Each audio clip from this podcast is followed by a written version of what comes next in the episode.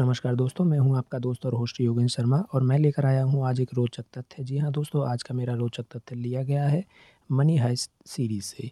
तो जी हाँ दोस्तों, आपने उसमें देखा होगा कि प्रोफ़ेसर ने एक शब्द का वर्णन किया है लिक्विडिटी इंजेक्शन का, तो आइए समझते हैं क्या है लिक्विडिटी इंजेक्शन।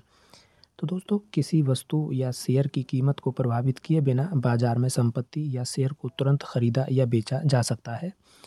नकदी या कैश की लिक्विडिटी सबसे ज़्यादा होती है, सोने या गोल्ड के बदले। वस्तु को ख़रीदना उतना आसान नहीं होता जितना पैसे से होता है। कि आप पैसे को कहीं भी दे सकते हो? पैसे से कुछ भी एकदम से तुरंत ले सकते हो। जबकि गोल्ड अगर आपके जेब में रखा है तो मे बी के शायद उस गोल्ड से उतना जल्दी कोई भी चीज़ नहीं खरीद सकते। जैसे आपको अगर पानी लेना है या आपको कोई भी चीज़ अगर लेनी है तो आप गोल्ड को पहले बेचोगे, उसको पैसे में कन्वर्ट करोगे, तब आप उस वस्तु को ख़रीदेंगे। तो इसलिए यहाँ कहा गया है कि जो पैसे की लिक्विडिटी होती है, वो सबसे ज़्यादा होती है। इसीलिए लोग सभी कोशिश करते हैं कि पैसा उनके पास ज़्यादा से ज़्यादा हो। मनी हाइस सीरीज़ में इसका क्या अर्थ है? यहाँ एक स्थिति को दर्शाया गया है जिसका उद्देश्य था अधिक से अधिक पैसा छापना और उन्हें बाज़ार में चलाना। जबकि उतना पैसा अगर सेंट्रल बैंक मार्केट में उतना करेंसी देगी तो उसके बदले वो कुछ आपसे लेगी। अर्थात यहाँ पे समझना ये है कि कोई भी बैंक जैसे हमारी अगर आरबीआई है, सेंट्रल बैंक या किसी भी देश की या स्पेन की जो बैंक थी, मिंट तो कोई भी कंट्री की सेंट्रल बैंक के जो नोट छापने का अधिकार होता है, वो सेंट्रल बैंक के पास होता है। लेकिन सेंट्रल बैंक कभी भी इतना नोट नहीं छापती है कि बिना किसी मेहनत या बिना किसी काम के आपको वो पैसा दे दे। तो वहाँ उस सीरीज़ में केवल यही दिखाया गया था कि बिना काम के अगर हमें अधिक से अधिक पैसा चाहिए तो इसका सीधा सा अर्थ है कि अगर मान लीजिए आपके पास आज पैसा नहीं है और एकदम से अगर आपको कोई दस लाख रुपए दे दे तो मे बी के शायद उसको पैसे की कीमत का अंदाज़ा नहीं होगा और पैसे को किसी बिना प्लानिंग के ही वो खर्च करेगा। तो इसका कहने का मतलब है कि उसकी नज़र में उस पैसे की वैल्यू कम हो जाती है। तो ऐसे ही अगर सभी व्यक्तियों को उतना उतना पैसा बांट दिया जाए तो आप सोचेंगे कि यहाँ पर करेंसी की जो वैल्यू होगी वो डिवेल्यूएट होना शुरू हो जाती है। अगर किसी देश अर्थव्यवस्था व्यक्ति को पैसा चाहिए तो उसे कुछ बेचना या गिरवी रखना होता है, ताकि उसके बदले वो पैसा कमा सके। अगर बिना कुछ दिए कोई उसे पैसा दे भी दे तो क्या वो पैसे का सही इस्तेमाल कर पाएगा या नहीं? ऐसा ना हो और लोगों के पास देश की अर्थव्यवस्था सही चलती रहे, उसके लिए सेंट्रल बैंक जब देश में पैसे की कमी होती है, तब वह आपसे बैंक के माध्यम से बॉन्ड या सिक्योरिटीज़ आदि आपसे परचेज़ करेगी और उसके बदले आपको पैसा देगी।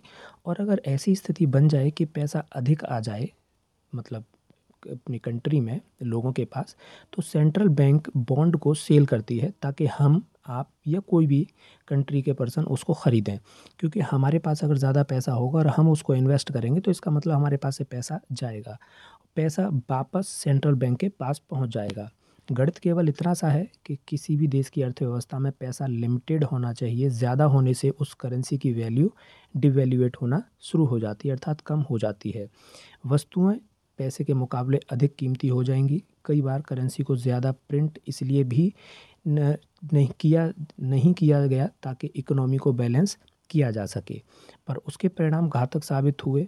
जैसे यहाँ पर मान लीजिए, इसका मतलब यहाँ मैं ये कहना चाह रहा हूँ कि अगर करेंसी को हम ज़्यादा छाप दें तो उसका हमें फ़ायदा शॉर्ट टर्म पे तो दिख जाता है, लेकिन लॉन्ग टर्म पे उसकी करेंसी की वैल्यू का डिवेल्यूएट होना स्टार्ट हो जाता है। जहाँ करेंसी ज़्यादा छप, छाप दी गई जहाँ करेंसी ज़्यादा छाप दी गई ताकि लोगों पर ज़्यादा से ज़्यादा पैसा हो, पर ये अप्रोच कम समय के लिए हानिकारक साबित नहीं होती, पर लॉन्ग टर्म के लिए उसकी अर्थव्यवस्था को तबाह कर देती है। यानी अगर ज़्यादा नोट छप जाते हैं तो अर्थव्यवस्था कुछ समय पश्चात धीरे धीरे धीरे धीरे उसकी करेंसी डिवेल्यूएट होना स्टार्ट हो जाती है। वेनेजुएला, जिम्बाब्वे में एक बड़े से बड़े, वेनेजुएला या जिम्बाब्वे वेनेजुएला और जिम्बाब्वे में भी यही हाल हुआ था। वहाँ की जो कंट्री थी, वहाँ की जो सेंट्रल बैंक थी, उसने बहुत ज़्यादा नोट की जो करेंसी थी, वो छाप दी थी। तो वहाँ पर एक ऐसा हालात गुजरे वहाँ पे लोगों के साथ में कि एक ब्रेड के पैकेट को ख़रीदने के लिए लोग थैला भर के नोट लेके जाया करते थे, तब वो उसको ख़रीदा करते थे। अब आप सोचिए कि अगर हमें पानी के बीस रुपये की बोतल को ख़रीदने के लिए अगर दस हज़ार रुपये देना पड़े या एक हज़ार रुपये देना पड़े तो शायद हमें कितने नोट कैरी करने पड़ेंगे। तो मनी हाइस्ट में भी यही किया जा रहा था। नोट छाप कर मार्केट में उतारना, बिना कुछ ख़रीदे या बेचे बिना, यानी मैं कुछ ना भी करूँ और मेरे पास करेंसी भी बहुत आ जाए, जिससे कि मैं ऐसो आराम की ज़िंदगी को जी सकूँ। सोचिए, अगर जैसा मेरे साथ हो रहा है, वैसा अगर हम सब के साथ होने लग जाए तो हम क्या कोई कुछ करेगा या हम अपने जीवन में कोई वैल्यू ऐड कर पाएँगे सोसाइटी के लिए, अपने लिए या किसी के भी लिए? तो यहाँ पर करेंसी लिमिटेड ही दी जाती है। दोस्तों, इसी को लिक्विडिटी इंजेक्शन का नाम दिया गया है। इंजेक्शन से आप समझ ही रहे होंगे कि एक झटके में उसको बहुत तेज़ी से बढ़ा देना या उसको कम कर देना। इसी का परिणाम की चिंता किए बिना। इसी को लिक्विडिटी इंजेक्शन कहा गया है। आपको ये मेरा वीडियो कैसा लगा, उसके लिए आप मुझे कमेंट में बता सकते हैं। धन्यवाद।